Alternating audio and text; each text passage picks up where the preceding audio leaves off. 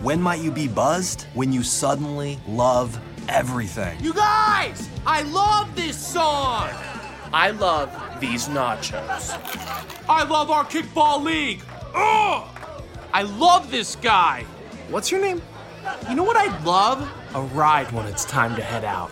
If you see a buzzed warning sign, call for a ride when it's time to go home. Buzz driving is drunk driving. A message from NHTSA and the Ad Council. I love your car. Is this real leather?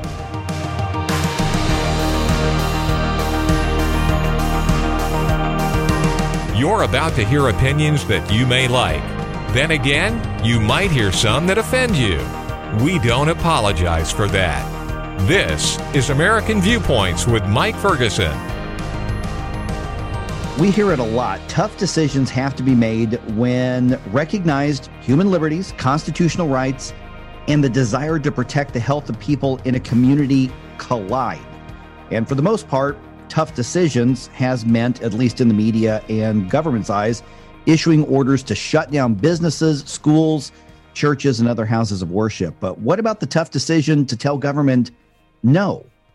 Is that an option? I'm Mike Ferguson. Thank you for staying with us on American Viewpoints. Joined now by David Closson from the Family Research Council. And David, what caught my eye was the research in the paper that you co wrote called very simply it is time for churches to reopen, and you're dealing with both theological and legal implications of churches being shut down or other houses of worship being shut down.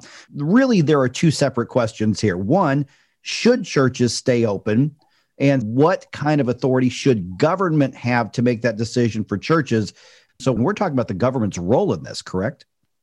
Well, that's right. And I appreciate you having me on the show, Mike. And uh, these are really important questions that you're asking that I know pastors and ministers all over the country have been wrestling with now uh, for months. And so I, I, I want to be clear, and I, try to say this in the paper uh, that you reference is, you know, there is no one size fits all uh, prescription. Uh, these these are difficult uh, decisions that each minister, each elder board, each deacon body is having to make.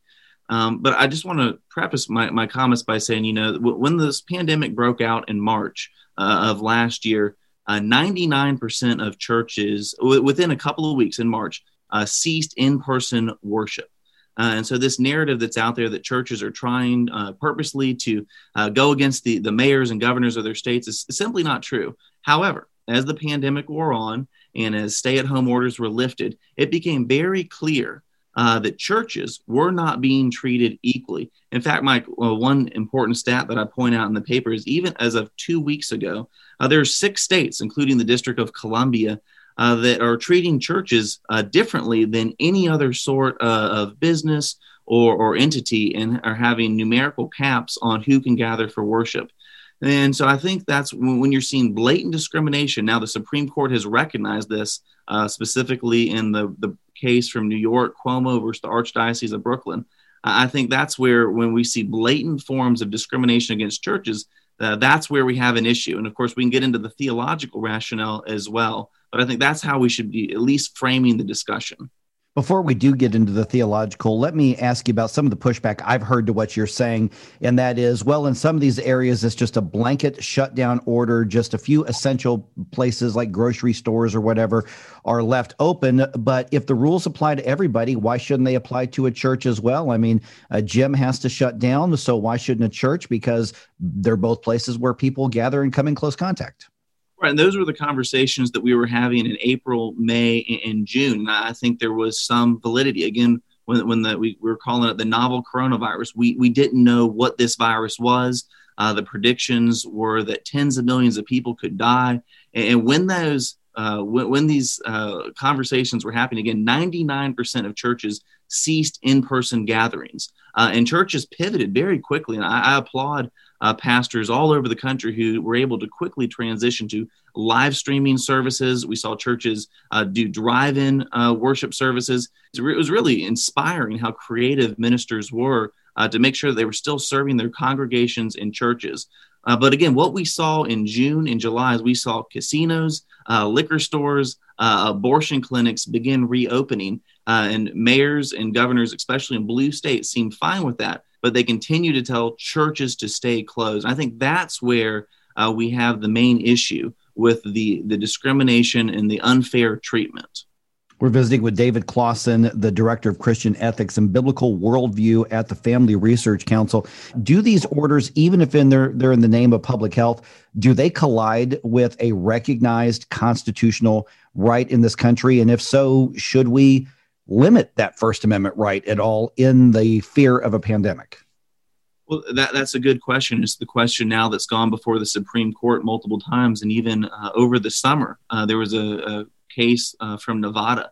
A church sued the uh, governor of Nevada because he was allowing casinos to open up to a 50% capacity, meaning uh, tens of thousands of people could go into these very large casinos where churches were held. I believe it was uh, at most 50 people. And then the, in October, the governor raised it to 250 people and again, it was Neil Gorsuch who said, um, you know, it seemed that entertainment uh, was being privileged over religion. I think it was Justice Kavanaugh who said, it's, you know, the Constitution doesn't give a right for people to play craps and blackjack, but it does give us the right to practice our religion. And so in this country, we, we have a First Amendment that protects the free exercise of religion. And uh, I think that uh, unfortunately, there's been some politicians who have lost sight of that and, have taken advantage of this pandemic to go after uh, churches and houses of worship. But thankfully, again, Mike, uh, the Supreme Court uh, since November uh, has increasingly sided with houses of worship. For those who are listening who were not church going people, maybe they're not of any particular faith, why should they care whether churches uh, go to battle legally with the government regarding whether or not they can open up or not? Yeah, that, that's a good question. And, and, I define religious freedom or religious liberty as the freedom to believe what you want and to align your life in accordance with those beliefs. And so religious freedom is something uh, that benefits everybody. Within the First Amendment, it protects religion, it protects speech. And I think all of us as Americans should want to be able to order our lives in accordance with our deeply held uh, beliefs. And for millions and millions of Americans uh, who are guided by their faith, uh, gathering uh, for worship, uh, for the preaching of God's word, for the ordinance or sacraments is an absolute essential part of their life. And that's why you, you've been hearing pastors say that church is essential. And for many Americans of faith, uh, church is essential uh, to their lives. Let's get into the theological question. I grew up in church. My dad was a pastor, and what we're talking about right now was was always a hypothetical back in the 70s, 80s, and even 90s. You know, if government ever ordered this, but the th- feeling was, well, that'll never happen in America. And here we are. And I understand the different congregations will have different viewpoints on it, but do churches, in your view, have a theological mandate to continue their ministry, to continue worship, even if the government says you're not allowed to right now?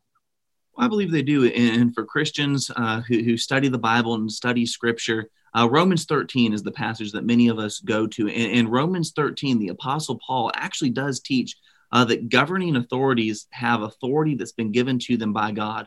So, as Christians, we're not thumping our nose at, at the government because we actually believe we put government on the uh, in a high uh, high place. We believe that government is instituted by God.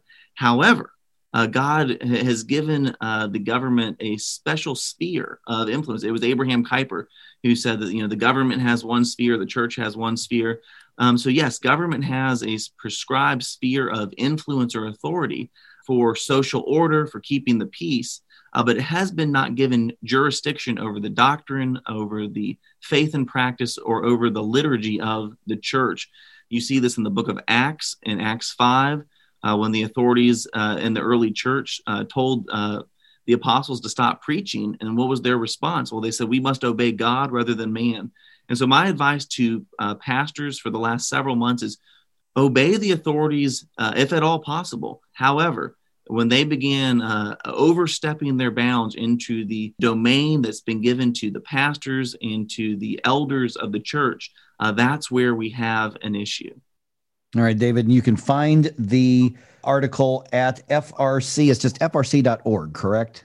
Yes, frc.org. You can find all of our resources, and at frc.org slash reopen is where you can read this paper about the legal and theological implications of these uh, issues that we've been discussing. All right, David, thanks so much for the time. This is such a fascinating and important discussion that I don't think a lot of people are putting in the proper context in our media and government discussions right now. I agree, and I hope this paper at least contributes to the conversation. All right. And uh, once again, thank you for the time, David Closson from Family Research Council. Still ahead here, big tech. Its role in our culture in politics is under a lot of scrutiny right now, and rightfully so.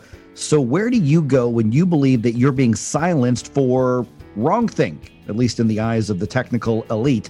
Well, there is a new market based pushback that's being built right now. That information is just ahead right here on American Viewpoints. Papa, why can't we telegraph while riding a horse? Son, there ain't no one to blame but Jeffro. He was riding old Betsy the Stallion, tip tapping away at his telegraph, when blam! Ran right into the side of the saloon. Well, if Jeffro can't do it, neither should you. Don't text and drive. Visit stoptextsstopwrecks.org. A message brought to you by the National Highway Traffic Safety Administration, Project Yellow Light, and the Ad Council.